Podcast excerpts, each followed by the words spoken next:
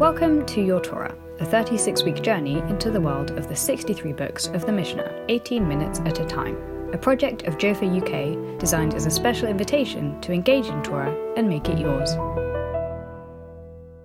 This episode of Your Torah is dedicated by Rachel Leshaw in honor of her grandmothers, Paula Weber and Sabina Schmidtman, who inspire her with their commitment to lifelong Torah learning and dedication to family.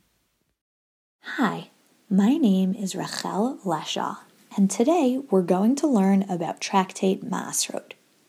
Before we get started, I want to share with you a brief thought about how I came to love learning Mishnah. Now I'm a Talmud and Halacha teacher living in Israel. But when I was 10 years old and living in America, I started learning Mishnah with my father. The great thing about Mishnah is how it's broken into such easily digestible chunks. We started out learning one Mishnah or a few Mishnayot at a time. Soon we were learning one perek or chapter a week. A few weeks later, we had finished Masechet or Tractate Ta'anit. We moved on to the next Masechet and then the next. By the time I became a bat mitzvah at 12, we had finished Seder Moed, the whole order of Mishnah which deals with the holidays, 12 Masechtot in all. When we started learning, I didn't ever think we'd get through that much. But with Mishnayot, you can go bit by bit, and one day you realize just how much you've covered. That was incredibly empowering for me as I got to mark a Siyum, a celebration of completing a section of Torah, as a way of transitioning into Jewish adulthood. And that's why I'm so excited to explore Masechet Maasrot with you today on the Your Torah podcast. Because one Masechet at a time, you can develop that relationship with Mishnah and with the world of Torah learning the way I did. In order to start talking about our Masechet, we need to go far back in time, even before the Mishnah, to review the whole concept of Masrot, of tithes we're going to use the term masrot to refer to a whole bunch of different gifts which have their own more specific names. You'll see soon. When the Jewish people arrived in the land of Israel after wandering in the desert for 40 years, they were ready to finally settle down and start farming the land. Each of the 12 tribes was assigned one area of the country as their portion, and they got to work. All the tribes except one, that is. The tribe of Levi was designated to serve the Jewish people, and for that reason they were not given a portion in the land, but rather 48 cities scattered throughout it for them to live in. The tribe of Levi served as educators, and many also worked in the Beit HaMikdash, the temple, as guards and as musicians. Within the tribe of Levi, there was a further division. A smaller section of Leviim were designated as Kohanim, as priests. These were the descendants of Aharon HaKohen, the first high priest, brother of Moshe. The Kohanim were the ones who did the actual service in the temple, bringing sacrifices on behalf of the whole nation of Israel.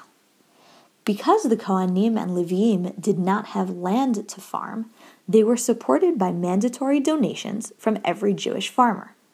And finally, we reach our topic. I'm going to quickly run through the various donations or gifts that a Jewish farmer was expected to separate from her produce before she could eat it, and then we can talk about the actual content of our Masechet. The first separation is called Truma Gdola, the big gift. It's actually not that big, but it's the first one and the most serious, so it's called big. In Dvarim chapter 18, we hear as follows. V'nachala lo yihiyelo b'karav achiv, Hashem hu nachalato kasher diber lo. The Kohanim shall have no portion among their brother tribes. The Lord is their portion, as he promised them. Reshit degancha tiroshcha v'yitzarecha, v'reshit gez tzoncha titen lo. You shall also give him the first fruits of your new grain and wine and oil, and the first shearing of your sheep. The first thing a Jewish farmer needs to separate from her produce is truma, the gift to the Kohanim. The Pasuk does not tell us how much must be separated, but the rabbis instituted that it should be about 2% of the harvest. Next comes Maaser Rishon, the first tithe. Yes, there is more than one. The Pasuk in Bamidbar chapter 18 says as follows Ki et maaser b'nei Yisrael asher yarimu lahashem truma natati lalevim lenachala al kain amarti lahem b'toch b'nei Yisrael lo yinchalu nachala. For it is the tithes set aside by the Israelites as a gift to the Lord that I give to the Levites as their share. Therefore I have said concerning them, they shall have no territorial share among the Israelites. Now the farmer has given 2% from her produce to the Kohanim and 10% to the Levim. Everyone seems taken care of. Who's next? Well, if the regular Jews owe thanks to the Kohanim for performing service in the Beit HaMikdash, so do the Levim, which leads us to what's called Trumat Maaser, the gift from the tithe. In the continuation of Bamidbar 18, the Levim are told, Kain tarimu gam atem trumat Hashem mikol maasrotechem asher tikchu me'et b'nei Yisrael unitata mimenu at trumat Hashem la'aron hakohen. So shall you on your part set aside a gift for the Lord from all the tithes that you receive from the Israelites, and from them you shall bring the gift for the Lord to Aaron the priest. So now the Israelite has given to the Levi and the Kohen, and the Levi has given to the Kohen. What else could possibly be left? Well, not all of the Masrot are just to make up for the fact that the Kohanim and Levim didn't get portions in the land of Israel. The next two Masrot have different rationales. In Devarim 14, we are introduced to the concept of Maaser Sheni, the second tithe. Aser ta'aser et kol tvuat zarcha hayotze hasadeh shana shana. You shall set aside every year a tenth part of all the yield of your sowing that is brought from the field. ואכלת לפני השם אלוקיך במקום אשר יבחר לשכן שמו שם, מעשר דגנך תירושך ויצרך, ובכורות בקרך וצונך, Hashem Elokecha Kol Hayamim.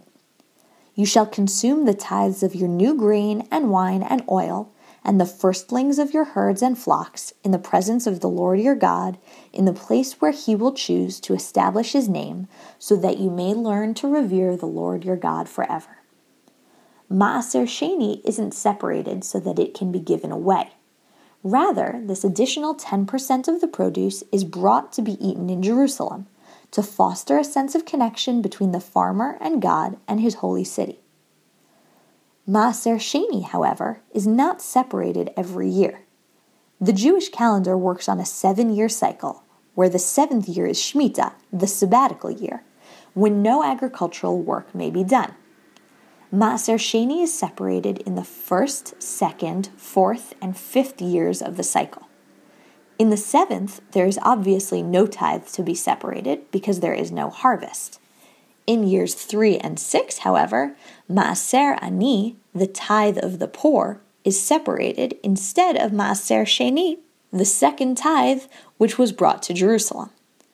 In the continuation of Devarim 14, we hear, מקצה שלוש שנים תוציא את כל מעשר תבואתך בשנה ההיא, והנחת בשעריך. Every third year you shall bring out the full tithe of your yield of that year, but leave it within your settlements.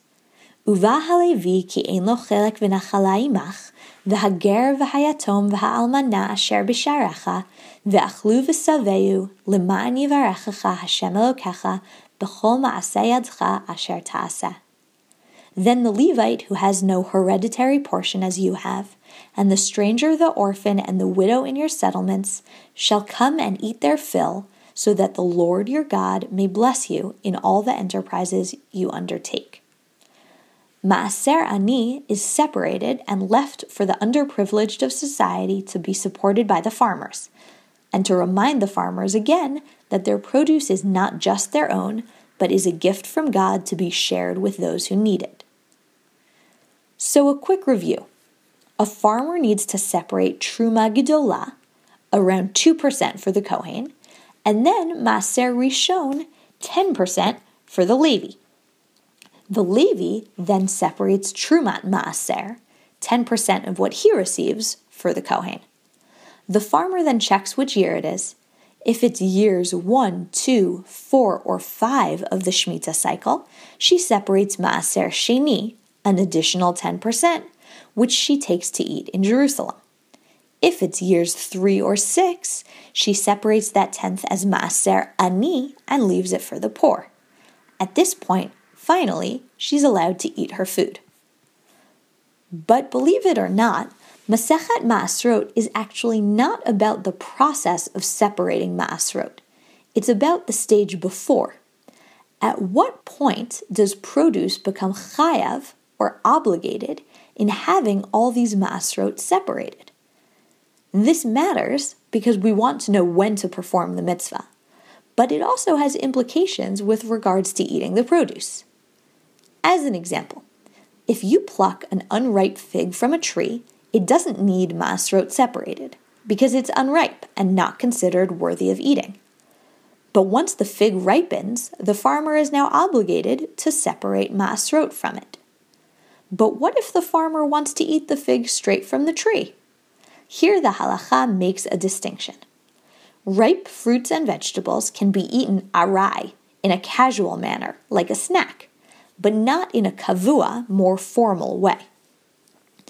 As an example, this past summer I went to a cherry picking festival. And since we were in Israel, we needed to be careful about separating ma'asrot, which normally is done before the fruit reaches the supermarket. However, the rule was that we were allowed to eat cherries if we picked them straight off of the trees, even though they were ripe, as long as we hadn't collected them in some kind of vessel yet. And that's exactly what we did. We ate tons of cherries until our lips were purple and our hands were sticky, and then we filled up our plastic containers to buy the cherries, from which we separated Maasrot when we arrived home. Back to our point. Ripe produce requires Maasrot to be separated, but it can be eaten in an arai, casual manner, even before Maasrot are taken. However, if the produce reaches the next stage, then it can no longer be eaten from at all. This next stage is often stacking or packaging or some step beyond the harvest. Our Masechet goes through these various stages as they differ for different types of produce. The first chapter talks about at what stage a fruit or vegetable is considered ripe. The second chapter deals with the selling of produce. What kind of sale is considered official enough that the food must have maaser taken, and no eating of a casual manner is allowed anymore. In chapter 3, we learn that bringing your produce home to your private courtyard is also considered an end stage and therefore initiates the maaser requirement. It raises questions such as what if I'm bringing dates through my courtyard because I want to dry them on my roof? I don't consider the dates ready for eating yet because I want them dried. Can I snack on one now and only separate maaser once they have dried? Sneak peek? The answer is yes. Chapter 4 discusses other actions that would make produce require ma'aser. For example, if you bring salad dressing out to the field, you can't snack on your cucumbers that you dip in salad dressing. The fact that you brought out the dressing shows that you're treating the cucumbers as a finished product, and they require maaser before you even eat one of them. The fifth and final chapter discusses the obligation of maaser if you uprooted plants and planted them somewhere else, and also what produce does not require maaser to be taken, mostly inedible produce. I want to learn the first Mishnah of the Masechet together with you, and then share something really special that I realized as I was learning this Masechet. The Mishnah begins, Klal amru b'masrot. There is a rule regarding masrot, about three categories. Kol shehu ochel, v'nishmar, V'gidulav min haaretz chayav b'masrot. Anything that fits in these three categories is required to have masrot separated. Something which is food, which is guarded, meaning it's not up for grabs or public property, and something which grows from the ground. That last one would exclude mushrooms, for example, which don't have roots in the ground. V'od klal acher amru, and there is another rule, Kol shetchilato ochel visofo ochel, anything that starts out as food and ends as food, afal pi shehu shomro lohosif ochel chayav katan v'gadol. that would require maasrot at the beginning or end of its growing process, even if you generally keep it in the ground to continue growing. For example, tiny onions are edible, but they're usually left to grow to become larger onions. The Mishnah tells us that even tiny onions would require maasrot taken from them if you wanted to eat them. The Mishnah ends, V'kol she'ein tchilato ochel aval sofo ochel, eino chayav ad ochel. Anything which begins not as food, but becomes food, doesn't require maasrot until it becomes food. So, for example, an apple blossom, which has not yet become an apple, would not be obligated in maasrot because it is not technically food. Why did I choose to read this Mishnah inside? This Mishnah makes it all sound so easy. Is it food? Then you need to take maasrot.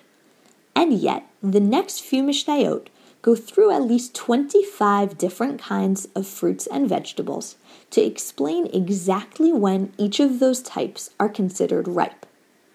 If you just read the first Mishnah, you might think this Masechet will be full of standard rules that apply in all cases, and yet you would be surprised to find the exact opposite. This Masechet realizes that each fruit is different, each farmer is different, each fruit seller is different, and each case needs to be dealt with individually. Of course, any legal system or religion is based to a certain extent on standardization, but this Masechet reminded me of the importance of judging cases on their individual merit. Maybe some fruits need to be turned red before they're considered ripe, and others need to develop dark spots. And if you flipped those rules, you would get it wrong. God laid down the basic rules in the Torah. We need to separate maaser because he blesses us with produce and we need to share it, not keep it all for ourselves. But God leaves it up to the people on the ground, in our case, the rabbis who wrote the Mishnah, to teach us exactly which cases fit into those rules and which do not. Sometimes it's the people closest to the action who have the best sense of how to fulfill a general directive from above. I think this applies in school, in work, in religion, and in social interactions. And while separating Maasrot is not something that most people do frequently anymore, I think the lesson of taking God's message and figuring out how to apply it to our lives is one that certainly is relevant whether we're in Israel, the UK, or anywhere else in the world. This episode of Your Torah is brought to you by Jofa UK in collaboration with women from around the world who all share a passion for Torah study. If you are enjoying your Torah, consider sponsoring an episode. Find out more by visiting ukjova.org. Join the conversation on social media using the hashtag YourTorah.